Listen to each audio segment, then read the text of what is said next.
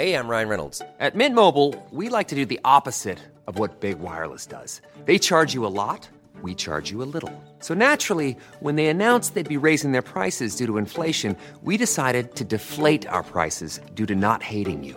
That's right. We're cutting the price of Mint Unlimited from $30 a month to just $15 a month. Give it a try at mintmobile.com slash switch. $45 upfront for three months plus taxes and fees. Promote for new customers for limited time. Unlimited more than 40 gigabytes per month. Slows. Full terms at mintmobile.com. Well, the Bucks can do no worse than a share of first place in the NFC South as the Saints lose. And we'll tell you what is not going right for Bruce Arians' offense so far this season and why Todd Bowles and his defense is having so much success. In college football, the Gators lose Felipe Franks for the season, but quarterback Kyle Trask saves the day and maybe the year against Kentucky. FSU loses again, this time to Virginia. And USF has a new quarterback in Jordan McCloud, who had a historic game with five touchdowns and a win over South Carolina State. The Rays take two out of three over the Angels, and they maintain a one and a half game lead for the second wild card over Cleveland and are just one and a half games back for the first wild card behind the Oakland A's. We've got all of that and so much more to talk about on this edition of Sports Day Tampa Bay. I'm Rick Stroud of the Tampa Bay Times, along with producer Steve Versnick. Man, Steve, what an interesting weekend of football. Of course, we'll get into the Rays. The Lightning had their fan fest uh, on, I guess, Sunday it was. Mm-hmm. Um, but let's start with uh, sort of the fallout a little bit from the Bucks, and we'll get into, you know, the Saints losing and also Drew Brees injured in that game and could be out for the foreseeable future, maybe even as long as uh, a couple weeks when the Bucks go to New Orleans. Yeah, he's seeing a hand Um, specialist in Los Angeles here on Sunday night. So Yeah, no, that was that that looked bad. He couldn't grip the ball, couldn't pick it up. Teddy Bridgewater uh, tried to finish that game, did finish that game, and, uh, and the Saints lose it, and on another blown call as well against New Orleans.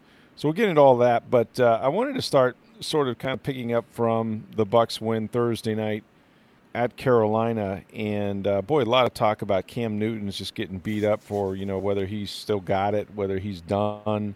Um, a lot of people questioning Cam Newton not you know not wanting to run the football, not not running the football, not being accurate with his passes, got the shoulder, the foot, all of that. Yeah, so he didn't look healthy. No, not at all. I didn't think he looked healthy at all. And and you know, of course, and I talked about this uh, on the Insider Show on, on Sunday morning. We do on WDAE. You know, a lot of people are kind of like, especially in Carolina, questioning. You know, when they had the penalty and it was fourth and one at the two yard line, why you wouldn't just run Cam on a sneak, which has been sort of a signature play for them through the years. First of all, giving it to Christian McCaffrey is never a bad idea, and he had he had been stopped on three other you know third and ones, fourth and ones, that sort of thing. Um, but they tried to get the perimeter, and they did it with using the Philly special, an, an adaptation of that, where you know Cam motioned into the line of scrimmage, uh, you know, and then they took it the direct snap, and they had a receiver, you know, coming across the formation that had it been the Philly special, you know, Christian McCaffrey would have handed it to him, and he would have thrown the ball to Cam, but instead he kept it, and Vernon Hargreaves, you know, did not move. It, they, it, had he gone in motion with the receiver in man-to-man coverage, then McCaffrey walks in the end zone. It didn't work out, um, and you know it was a huge win for the Bucks. And you know we're just starting to kind of understand, you know, how big it was for them because, you know, basically, uh, pending the outcome of this uh, this Atlanta game as we uh, tape this podcast on Sunday night, as they play the Philadelphia Eagles, which are dropping like flies as far as injuries go, and it looks like Atlanta might might go on to a win there. But you know they can be no worse than tied for first place at one and one in the NFC South. And who'd have thought that? You know, after that Sunday loss to San Francisco, which by the way, Steve, all of a sudden the 49ers don't look too bad. Yeah, they they trounced the Bengals in Cincinnati, which you've you've commented they hadn't won in the Eastern Time Zone in five years.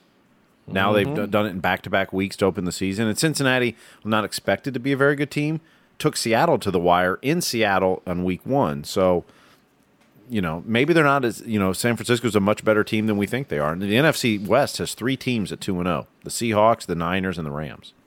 certainly you look at that and you say, well, if they can maintain that, then the wild card may well come out of there. I don't think there's a wild card going to come out of the South. I really believe that if you uh, don't win the division this year, and this has been the case before. But if you don't win the division this year in the NFC South, you're probably not going to the playoffs. That's the only sure way to go anyway. Um, but it seems to me that these teams are going to beat each other up, and now we don't know the injury status of, of guys like Drew Brees, Cam Newton. You know, um, is he going to make it through the years? A lot of pressure on whether he should continue playing. So uh, it's going to be an interesting season for sure. Um, I think the encouraging thing, maybe if you're the Bucks, um, in addition to the defense, which we'll get into, is probably the fact that you really haven't seen this offense in sync yet. Um, you know, they're one and one. They didn't play particularly well the other night in Carolina on offense, to say the least. Although Jameis Winston actually could have had a very big day. I thought Breshad Perriman, you know, dropped the ball uh, that went right, kind of right through his hands. I don't even know that mm-hmm. he touched it, but it went right through his hands in the end zone. That looked like a touchdown to me. Uh, you know, you had Mike Evans who got one hand on one that was a perfectly thrown ball that I've seen him extend and make those catches before. So I thought that was a, a good shot play, you know, for, for Jameis. With a little bit of luck, he has a huge day. But as it was, he played error free football, which is he's found his way to sort of will himself not to turn the ball over. But there's so much left of Bruce Arians' offense that we haven't seen. And I, I wrote about this in the Tampa Bay Times. And really, it's the passing game. I mean, a year ago, with Dirk Koetter as their head coach and Todd Monken as the offensive coordinator, they led the NFL in passing. Now, some of that is because you're behind in games, you got to throw a lot. Mm-hmm. You know, that's all part of it. But 320.3 yards per game. So far, they're 25th in the league. Um, they're averaging under 200 yards a game at 181.5. And and there's there's plenty of reasons for you know why that is. I mean, I think the new system, the 1st mm-hmm. that Winston's had to learn since as a rookie, and his receivers are sort of not totally on the on the same page. And you know, we always do this. We say, well, why is this guy involved? Why isn't that? Well, there's always there's only just one football, right? They're running the ball more and more successfully, so that takes away. I think that's a big part of it. That they I actually have a running game, and you know, Dirk pretty much abandoned the running game because they'd had. He none. did. He did. He did. He uh, he did not stick with it, and I think Leftwich has. And we saw, you know, Ronald Jones have a good first game, and then Peyton Barber was the guy that sort of, you know, was the bell cow for him in the second game. So that takes away targets and opportunities and things like that.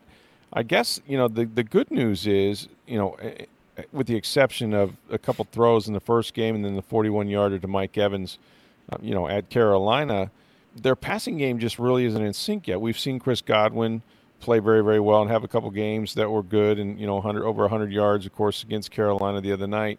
Um, but we haven't seen anything from the tight ends. I mean, OJ Howard, who was one of the emerging you know stars in the NFL, isn't really playing that well. Um, you know, of course, the first game, you know, he had a catchable pass ball bounce off his hands for an interception. He also lost a fumble. Um, you know, he wasn't much better on Thursday. Um, you know, didn't block well. He gave up, you know, a, a two-run loss when Gerald McCoy beat him off the line of scrimmage. He also had an offensive pass interference penalty and a false start. And you know, th- this was a guy whose role – was supposed to be expanded when you had Sean Jackson being traded to the Eagles and Humphries, you know, Adam Humphries signing with the Titans. Um, but right now he's sitting here with just four catches for 32 yards on only five targets. And so, um, you know, when when Bruce Arians was asked, you know, why isn't OJ Howard involved a little bit more, he kind of threw some shade at him. He said, "You'd have to ask him. He's he's got so much talent. He can play a heck of a lot better than he's playing. I know that." So. Um, we'll see, you know, going forward. And then also, you know, Cameron Brate. Now you can't really blame him for two touchdowns that were called back because of Demar Dotson holding penalties in the opener, but he really hasn't been used much. Even hasn't even gotten on the field. I mean, he's playing behind Howard. We know that, so that limits his snaps. He went from playing 31 snaps against the Niners, which is like 44% of their offensive snaps, to only 18, only 18 plays against the Panthers, which is 28% all of that is something to watch going forward, especially since a guy like OJ has a deal that won't expire for three more years, and that includes a club option. And Brate is in the second year of this, you know, massive six-year, forty point eight million dollar contract, but none of his money next year, six million in salary, is guaranteed. So you wonder just how this is going to go. And I think some of this is because Bruce Arians has never really utilized the tight end very much in his offense, and now he's got two of them right? So you know he, he's just still figuring out how to u- how to utilize them uh, in his offense. And then the other thing that's that's not going very well, um, in my opinion, is that uh, you know, Perriman has has been a disappointment so far. I mean, he's the guy that has the speed, you know, that was supposed to on the outside stretch the field like DeSean Jackson did. He can still take the top off a defense. He only has two catches for 10 yards, and he's been targeted nine times in two games. And we mentioned, you know, the deep ball that he let go through his hands in the end zone. I, I know there's an adjustment um, with without Humphries, obviously, with Brate not playing as much, and so you know Winston is trying to sort of run this offense the way they want it to be run. I think it's almost encouraging that you know, however they got here, they're not scoring a lot of points, but they're two and one, or, or two, I'm sorry, one and one, and and it may take a few more weeks, but but there's a lot more that that offense can do. Um, you know, and, and some of it is OJ's just you know like Bruce Arians says, he's got to play better, and some of it is just sort of you know the receivers and Jameis figuring out this new offense. So from that standpoint, I How think much? How much of this is to. you know in years past, OJ Howard or Cam Brate or you know your running backs would stay in and block more often right? and giving more time to the quarterback. Where Jameis has to be quicker with his decisions because It's you don't have extra point. protection in this offense. But now you've got five targets out there that can catch the ball. But you've got to be Yeah. quicker with your decision making and going through your progressions. sure. And so that's Mm-hmm. an adjustment for him because you don't have that extra protection you're keeping in most of the time. No, I think you're exactly right. I think that's a great point. He is trying to get rid of the ball. He's trying to check it down when he can. Um, he has to make quicker decisions. So, um, you know, all of that has to play into why these guys aren't getting as many targets. Now, you know, percentage wise, it's about the same. I mean, I think OJ was targeted the sixth most of any player last year, and he's he's right there at six now. Um, but but all that has to factor into it, right? And so, um, you know, as he learns, you know, where when he can hang on to it, when he can't, you know, where these guys are. And I think Arians has a lot to do with that too. That they, they have to find out, you know, are we going to go two tight ends, one back? Are we going to go, you know, three wide receivers and one tight end? Are we going to go empty and go four wide receivers or two line, you know, two two tight ends and two two wide receivers? I mean, there's all kinds of different sort of trying to find the sweet spot for Jameis, and it all- all varies on down and distance. So, you know, all of that is important. Defensively, however, they've been great, and I, I don't think people expect them to be this good this soon. Now, a little update on linebacker Devin White, which was uh, a big injury. Um, you know, he came out of that game on Thursday night at Carolina. We haven't really spoken much since then. We did get an update on Friday on Devin White. It turns out he has a grade one MCL medial collateral ligament sprain, um, which is the lowest grade you can have. And they're thinking, you know, they don't want to rule him out. Uh, and I understand, you know, you, you never want to rule a guy out until you have to uh, for Sunday's game next Sunday against the Giants. But realistically, he's probably going to miss some time, right? One, maybe two weeks, maybe more, but not, not likely to miss more than two or so. Um, but I guess they feel like this is good news, right? Because he's been through a horrific start. You know, just uh, guy comes down with tonsillitis the first week of his NFL career. uh, was in the hospital on Friday before that game. By the way, had something drained, uh, you know, from his tonsils, and you know was very very ill. Lost like five or ten pounds, and still still played pretty well. I thought, you know, in in the first game against San against San Francisco, um, and then of course in the first quarter at Carolina, he gets the knee bent up, um, and I think almost almost to some degree as a precaution this early in the season, you don't want to put him back out there uh, not close to 100%. So, you know, I talked to him after the game. He didn't think it was serious, but they did the MRIs and they're relieved, quite frankly, that it's not more serious. It's not going to require surgery or anything, and it's a low grade uh, type knee sprain. So, you know, he's a tough guy. Knowing him, he'll want to come back. They may have to hold him down. The good news is they've got a guy in Kevin Minter that can absolutely play. He And- played well. he played really well, and and you know Minter was a guy that was in Arizona and actually cut last year by Todd Bowles with the Jets. I mean, he was cut, and he comes back to Tampa where he had been briefly last year. Um, stepped right in, did not lose a beat. You know, I think he had like eight tackles or something like that. Uh, it, and he said, he goes, look, I'm, you know, I've, I've been in this situation. I've been in this defense, and I was with a team that went to the NFC Championship game, so I know what I'm doing. I, I think it was Jason Licht. I talked to him, trying to think it was Jason or or uh, Bruce, but one of them told me that he's playing better now than he played when he was with the Cardinals. Uh, he's just more confident, and you know, was just uh, you know played downhill and was just really doing a nice job uh, for them. So, in in a worst case scenario situation, you know, where you don't have Devin White, Uh, you've got Lavonte David still, and of course Kevin Minter, who is very, very familiar with the defense, can call the signals, can do all those things, and, and make plays. So they'll probably weather this storm pretty good, especially since they're playing the New York Giants. Although I don't want to, you know, I wouldn't want to face Saquon Barkley, you know, without Devin White. Like that's the kind of guy that Devin White is here for these next four weeks. They've got, you know, Barkley and they've got Todd Gurley and they've got Alvin Kamara and then Christian McCaffrey again. So that's quite the gauntlet of running backs that you know typically Devin White would be responsible for, um, certainly in the run game and sometimes in the pass game. So you know that's that's not going to be terrific. But look, the Giants are not a good football team. They're zero and two. Um, Eli is sort of on the on the bricks a little bit. You know, at some point they're going to turn to Daniel Jones, um, probably sooner than later.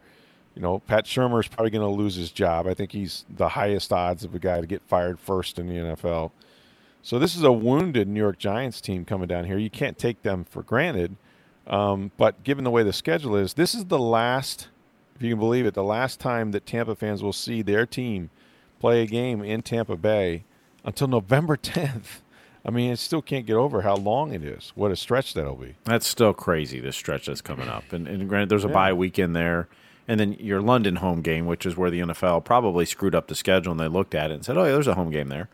And it's actually right. London. But when the NFL schedule makers come out and say, yeah, we'd like a redo on that, you know you got mm, hosed. Yeah because they don't admit to anything, especially yeah. something that they did wrong. So, um, you know, look, it, will be interesting to see how they move going forward. I, I, I, did go back and watch the game on tape for whatever that's worth, my trained eye or untrained eye after all these years is. And a couple things I found was that this team's playing really, really hard. I mean, they've played hard in the past. I thought they played hard for Dirk at times, uh, most of the time actually. But you can tell, you know, there's sort of a there's sort of a you know esprit de corps. I mean, there's there's really like a, a camaraderie, um, a swarming to the football, um, a confidence, sort of a swagger, and that's you know that's what you get when you're well prepared. Um, as Tony Dungy always said, you know, if you study for the test, the test taking the test should be easy. That should be the easy part, right? If you put in the work, and these guys certainly look like they are prepared.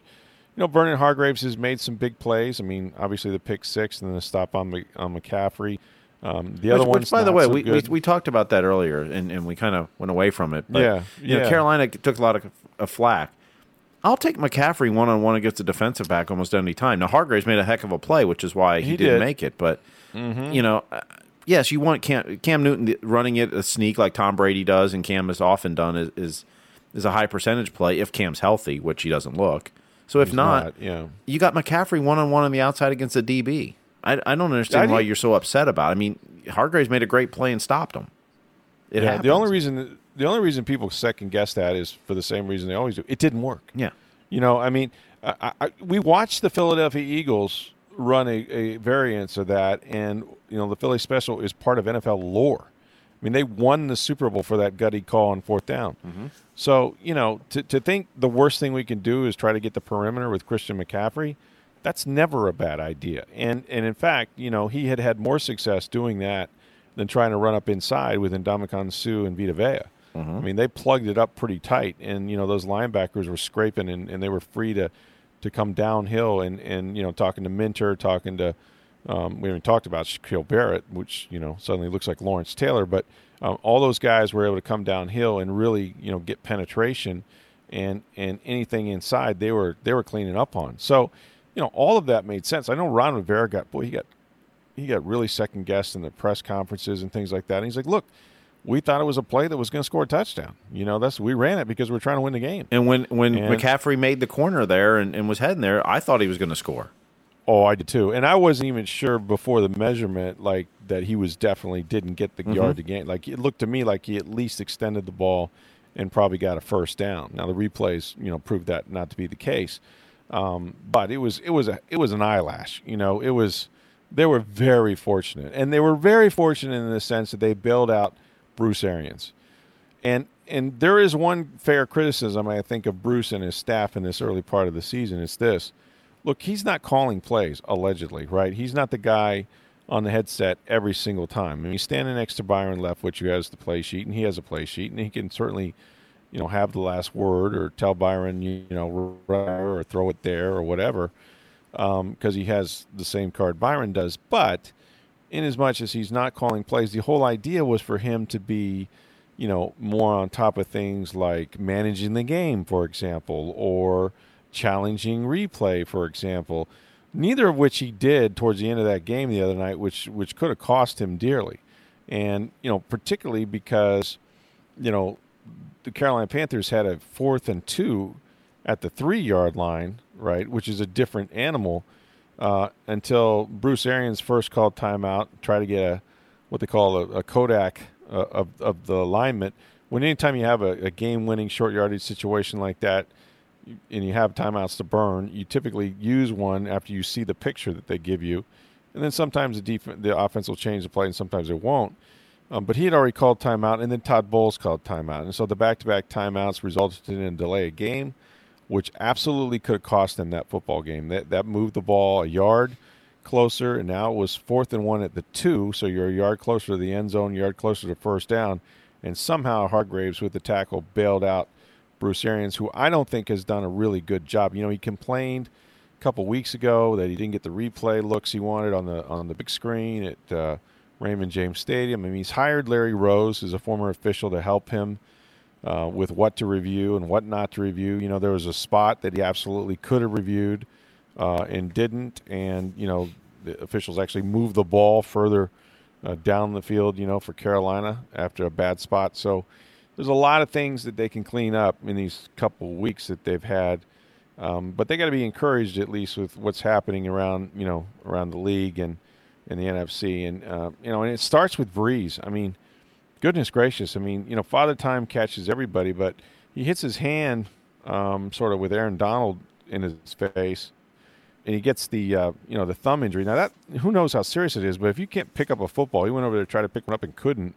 Um, looked very upset, very mad. Of course, they're playing the Rams, and we know how that ended last year. Uh, you know, so Teddy Bridgewater did the best he could, but he has not played any football in a very, very long time. And also, you know, people don't realize when these backups come off the bench, you're seeing a guy who hasn't practiced all week. You know, that's that's the dirty little secret in the NFL. It's like, well, you know, he's the backup. Surely he knows the game plan. All yeah, he knows it, and he's been out there and he's done mental reps but virtually no backups during the week of practice get any reps, like as in zero. You know, yeah, the only time is if uncommon. your quarterback's a little dinged up and you're resting the quarterback during the week. But it's exactly right. Yeah, you, and that those are bonus reps and very valuable. But um, typically, like with Drew Brees starting that game, I guarantee you, Teddy Bridgewater did not get a rep. He may have run scout team, he may have done some of that stuff, but in their offense, he didn't operate it. And so, you know, he went in. It's been a long time since he's played regular season speed he looked rusty. You know, he he looked like a guy that hadn't played a lot of football. So he'll be better, you know, a week from now if Brees is out because he'll get uh, you know the benefit of. Hey everyone, I've been on the go recently: Phoenix, Kansas City, Chicago. If you're like me and have a home but aren't always at home, you have an Airbnb. Hosting your home or a spare room is a very practical side hustle. If you live in a big game town, you can Airbnb your place for fans to stay in. Your home might be worth more than you think. Find out how much at airbnb.com/slash host. A week of practice and things like this. But that's that's a devastating injury uh, to the Saints if he misses any time at all. And we know Cam is struggling, and we know that even if the Falcons go ahead and hold on and win, you know, their game, there's still three teams tied for one and one in the NFC South with the New York Giants coming into Tampa, in, into Raymond James Stadium in, in Tampa Bay, um, and certainly a game they could win. So things have sort of turned nicely for the Bucks. You know, you look back now at the 49ers and you go, you know what? Maybe they're a pretty good team after all. I mean, I don't think Cincinnati's great, Steve, but no, they're not. You know, like like you said, they they won another game and they did it in impressive fashion in the Eastern Eastern Time Zone. They had gone up to Youngstown. They never went back to San Francisco after they won in Tampa. They went to Youngstown for the week and practiced there, and then played the Bengals. And so now they're two and zero. Oh. Um, Buffalo is two and zero. Oh. They they beat the Giants. The Giants don't look good. Um, you know, they still have Saquon Barkley, who you know was enough to beat these guys a year ago. So it's going to be a, a, you know a tough task facing him, much like it was with McCaffrey. But again, that defensive front is playing well with Vita Vea, with Ndamukong Suh. Will Gholston's playing well. And how about Shaq Barrett? Shaq Barrett, folks, a guy that was, you know, stuck behind some really good players, you know, and, and, and guys like Von Miller in Denver, comes in here, signs a one year, $4 million make it, prove it to me deal. And the dude is like one of the leading, you know, sackers in the NFL now with four. He has three uh, in a quarter against Cam Newton and the Carolina Panthers. He also whacked Cam Newton like four other times. I think he got four quarterback hits.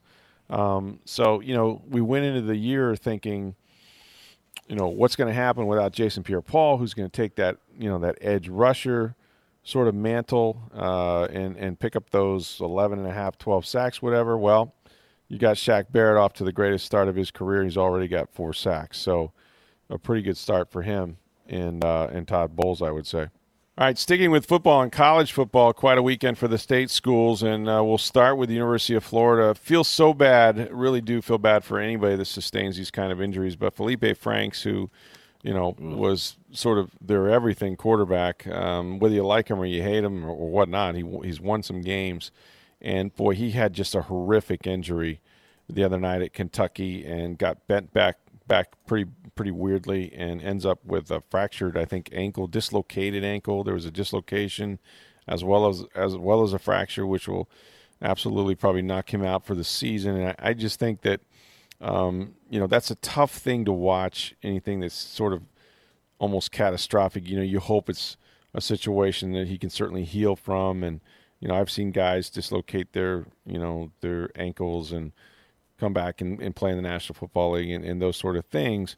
Um, but this was he poured so much into going into this year, and you know wanted to prove so many people wrong, and it's just unfortunate now he won't get a chance to do that. You could also see sort of what he means to his teammates. Um, if you saw any of the post game or even them coming up to him uh, after the injury, including Kyle Trask, which you know the the most brutal part of football to me, uh, Stephen, having covered it all these years, is that and it's universal. I don't care if you're talking about pee wee ball um, if you're talking about middle school, high school, college, the NFL, pro, whatever, um, most players get their jobs at the misfortune of some other person. Um, you know, you're stuck in a, on a depth chart behind somebody, and it takes an injury or someone to be ineffective for you to get your chance. And very often it's an injury. Um, and you know, for a guy like Kyle Trask, who's sat there now, you know, for two, three years waiting for his turn, and it wasn't even guaranteed he would get it after Felipe Franks went down. Man, for that kid to come in in that situation, I mean, um, you know, that was not meant necessarily for for what it turned out to be, um, which was a great comeback by the Gators. But he was phenomenal. I mean, he threw the ball well. He had the uh, he wasn't credited with anything when he um, you know pitched it to Lamical uh, Perine for for what amounted to a rushing touchdown, but he made absolutely made that play. Uh, and he leads them to to a, a, huge comeback to keep them, you know, three and zero, uh, and presumably, you know, I don't rank pretty high in the AP uh, top twenty five. So, um, just an, a, an outstanding performance by that guy. I was so impressed in that environment. You know, Kentucky was really, you know, sort of flying around, and, and now Franks is out, and for him to come in there, the kid showed a ton of poise. Yeah, you, I mean, those are the stories you love, are the ones who kind of stick it out and then get a chance. I mean, not that mm-hmm. you want you know Franks to get injured, but you know, there's other stories right. throughout sports of that where you know the players, you know, maybe they should, maybe some people thought they should have transferred or quit or done whatever, and then they get that shot mm-hmm. and they take advantage of it, and you you have to you root for stories like that in sports. Absolutely, and you know, so they end up with a 29-21 win. Um, again, I assume they'll stick with Trask as they go forward. But boy, it was a well. They've said Trask, the but it, they may they may play some other quarterbacks too. It might be uh, kind of by could. committee, possibly. Could could um, you know they they were prepared to play more than one in that game, and you know the thing the irony was is that Franks was not having a very good game. He was typical Franks. You know, he makes one good play and a couple mm-hmm. bad ones, and um, it they were going to go down to Kentucky. I mean, I'm convinced that you know, however it occurred, you know, for for them not to flip the switch. And look, sometimes when you lose a player, you become emotional and play harder for him, and your you know your brother's fallen, and you're, you know, you're out there, uh, um, you know, playing better around the backup because you know you have to play better because he's not as good as Felipe Franks, perhaps, and that's why he's not starting. But whatever whatever it took, they showed a lot of heart and a lot of courage to come back and, uh, win that game because there's a there's a tough game for them to win the way Kentucky was playing. USF, meanwhile, they had a cakewalk over South Carolina State, but they now have a new quarterback who seems to be the man, and that's Jordan McCloud, who had a big day, three passing touchdowns, two rushing touchdowns. Um, that you know broke the uh, school record for a first-time starter that, of course, Blake Barnett Barnett held, and now he's the odd man looking looking uh, inward. So, what'd you think of McCloud? I mean, he seems like a guy that uh, could could spark this team. He's a young player. I mean, you know, he could be he could be their you know their B.J. Daniels or their you know somebody that uh, they could have for years to come. Well, that's what you hope. I mean, you know, with Kerwin Bell coming in, you expected the offense to be more dynamic than it was. Now, first week you played Wisconsin, and you had several drop passes early, which I think really took the moment any momentum USF could have had away. And then you know Jonathan Taylor and company just ran the ball down their throats. At Georgia Tech, you have that mm. low scoring game. You had a shot to win it, but low scoring game. South Carolina State. The question is, you know, Jordan McCloud's first game, and, and he did very well and looked very good. But it's South Carolina mm-hmm. State. So we'll see right. in two weeks. They have a bye this week, but we'll see in two weeks when SMU comes to town. Right. Just how good he might be at this point. And, and you know, but I, th- I think it gives you hope as a USF fan. I mean, you know, the hard part about USF schedule is you played two Power Five schools to start.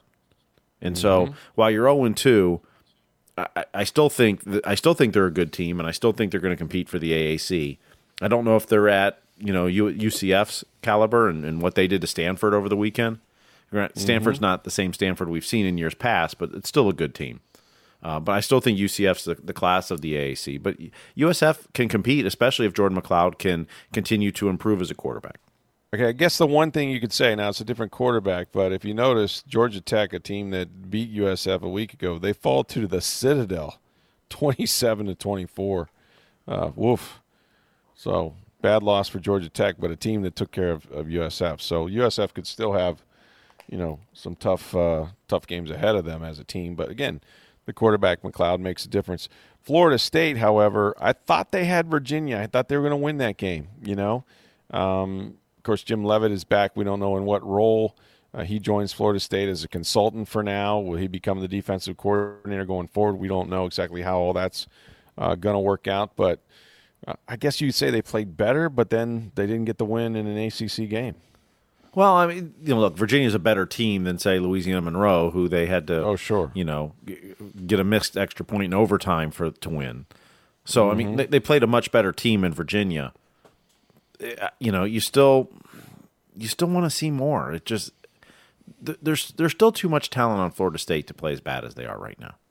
I don't think they're an overly talented team, but the cupboard's not completely bare. It's not, you know, I, they it's the little things that you just that frustrate you with it. And Matt Baker's detailed it many times of you're still seeing bad penalties and just mm-hmm. the mental part of it that that's not working right now at Florida State. I mean, you know, look, when they go up against a Clemson, yes, Clemson's got much more talent than them. You don't expect them to win those games. But yeah. You know, it, it's the other games that, you know, you shouldn't be going to overtime with Louisiana Monroe. No. There's too much talent to do that on that team. And and are they progressing fast enough under Willie Taggart?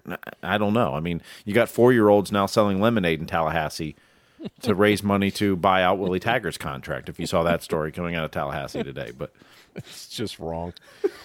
Eighteen million dollars worth of lemonade, you can get them. Look, we got lemons. We got to make lemonade out of what we got. So. Um, I think it was a good move by him hiring Jim Leavitt, though. And again, I know nothing about their current defensive coordinator. I don't know if he's the reason why they're losing. It seems deeper than that to me. But you know what? Um, Jim's a hell of a coach, and he's a mm-hmm. good guy to have around the program. He's got a lot of energy. Uh, he loves coaching. He loves the kids that he coaches. He's very invested uh, wherever he's been. You know, whether it's at USF or Colorado or Oregon.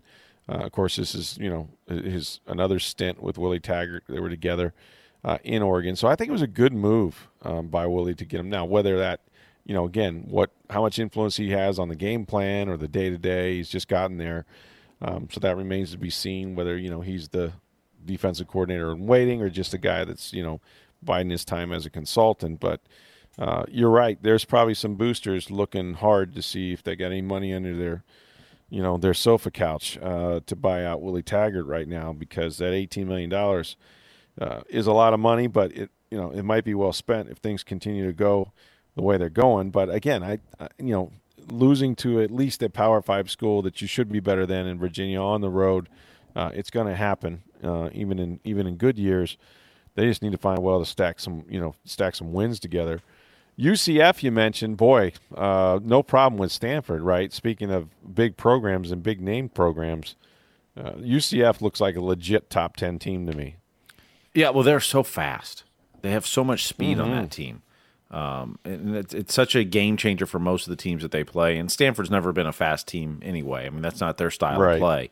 And their speed right. just dominated Stanford. It did. It absolutely did. We've got some great games in college football coming up next week. Of course, Wisconsin's playing your Michigan Wolverines. That could be a tough game for Michigan at at uh, yeah. Camp Wisconsin's Randall, favored right? by I think three or three and a half points. So yeah, their defense hasn't allowed very many, if any, points at this point. Georgia Notre Dame is the big game this week in Athens, yeah. and and I'm sure you watched the Georgia game and the pink out that they did. I did. Week, that, which was, which was pretty cool. That. That's pretty cool. Just a fantastic story. If you don't have a chance, go on ESPN.com. Uh, I don't know. I forget the name of the writer, but um, if you can read about Arkansas, and I know I talk a lot about Arkansas State sometimes, and, and you know playfully so because it's not a obviously not a Power Five program, but a good program, um, and one that is often, you know, doing the million dollar massacre as they did in Georgia. Not afraid to schedule big teams. You know, they've they played they played everybody. Um, but uh, their coach is Blake Anderson, who uh, was a guy that, uh, like a lot of coaches, you know, came up through a lot of um, mid-major schools and was an offensive coordinator for a long time, and you know, worked hundreds of hours a week and you know, just just was all football, and he was you know married to uh, uh, to a woman for I don't know 20, 25 years or so, uh, and um, you know they they were very close, very religious, and um, you know she got to one point where you know he was I think at Middle Tennessee or someplace, and she was just like, look, we're I'm we're moving with the I'm moving with the kids back to Texas because you're never here.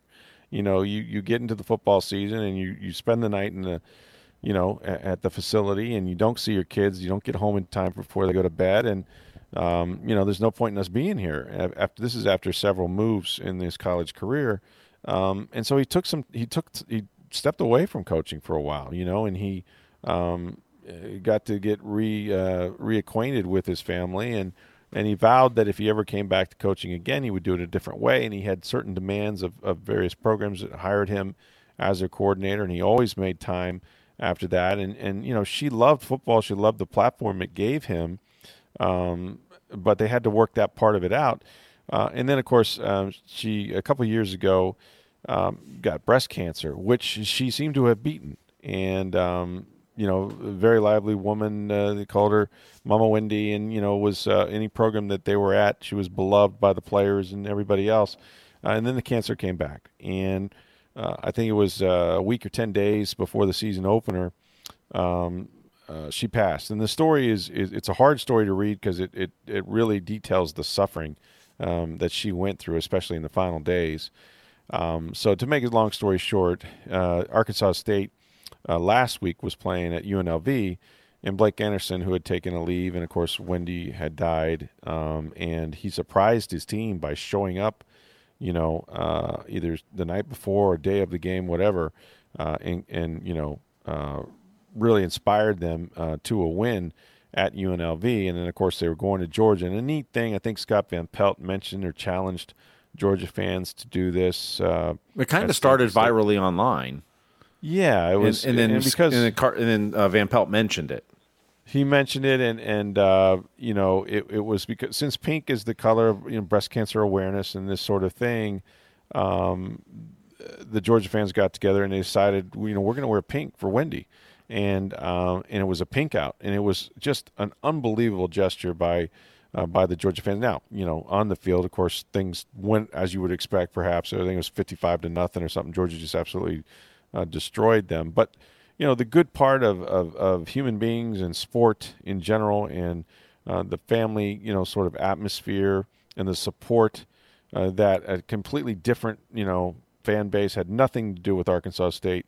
They were just merely an opponent, and yet they they put their hearts out, you know, for Blake Anderson and, and read the story and appreciated sort of what he must be going through. And he was overwhelmed by that. He was, you know, completely moved by, um, you know, that gesture. And it was really something. It was the coolest story in college football, I, in my opinion, over the weekend. Not because it involved Arkansas State, just because the human side of things, um, and just uh, how, how great that was for Georgia fan to observe that for him. So that that was a neat thing. I'm glad you mentioned it.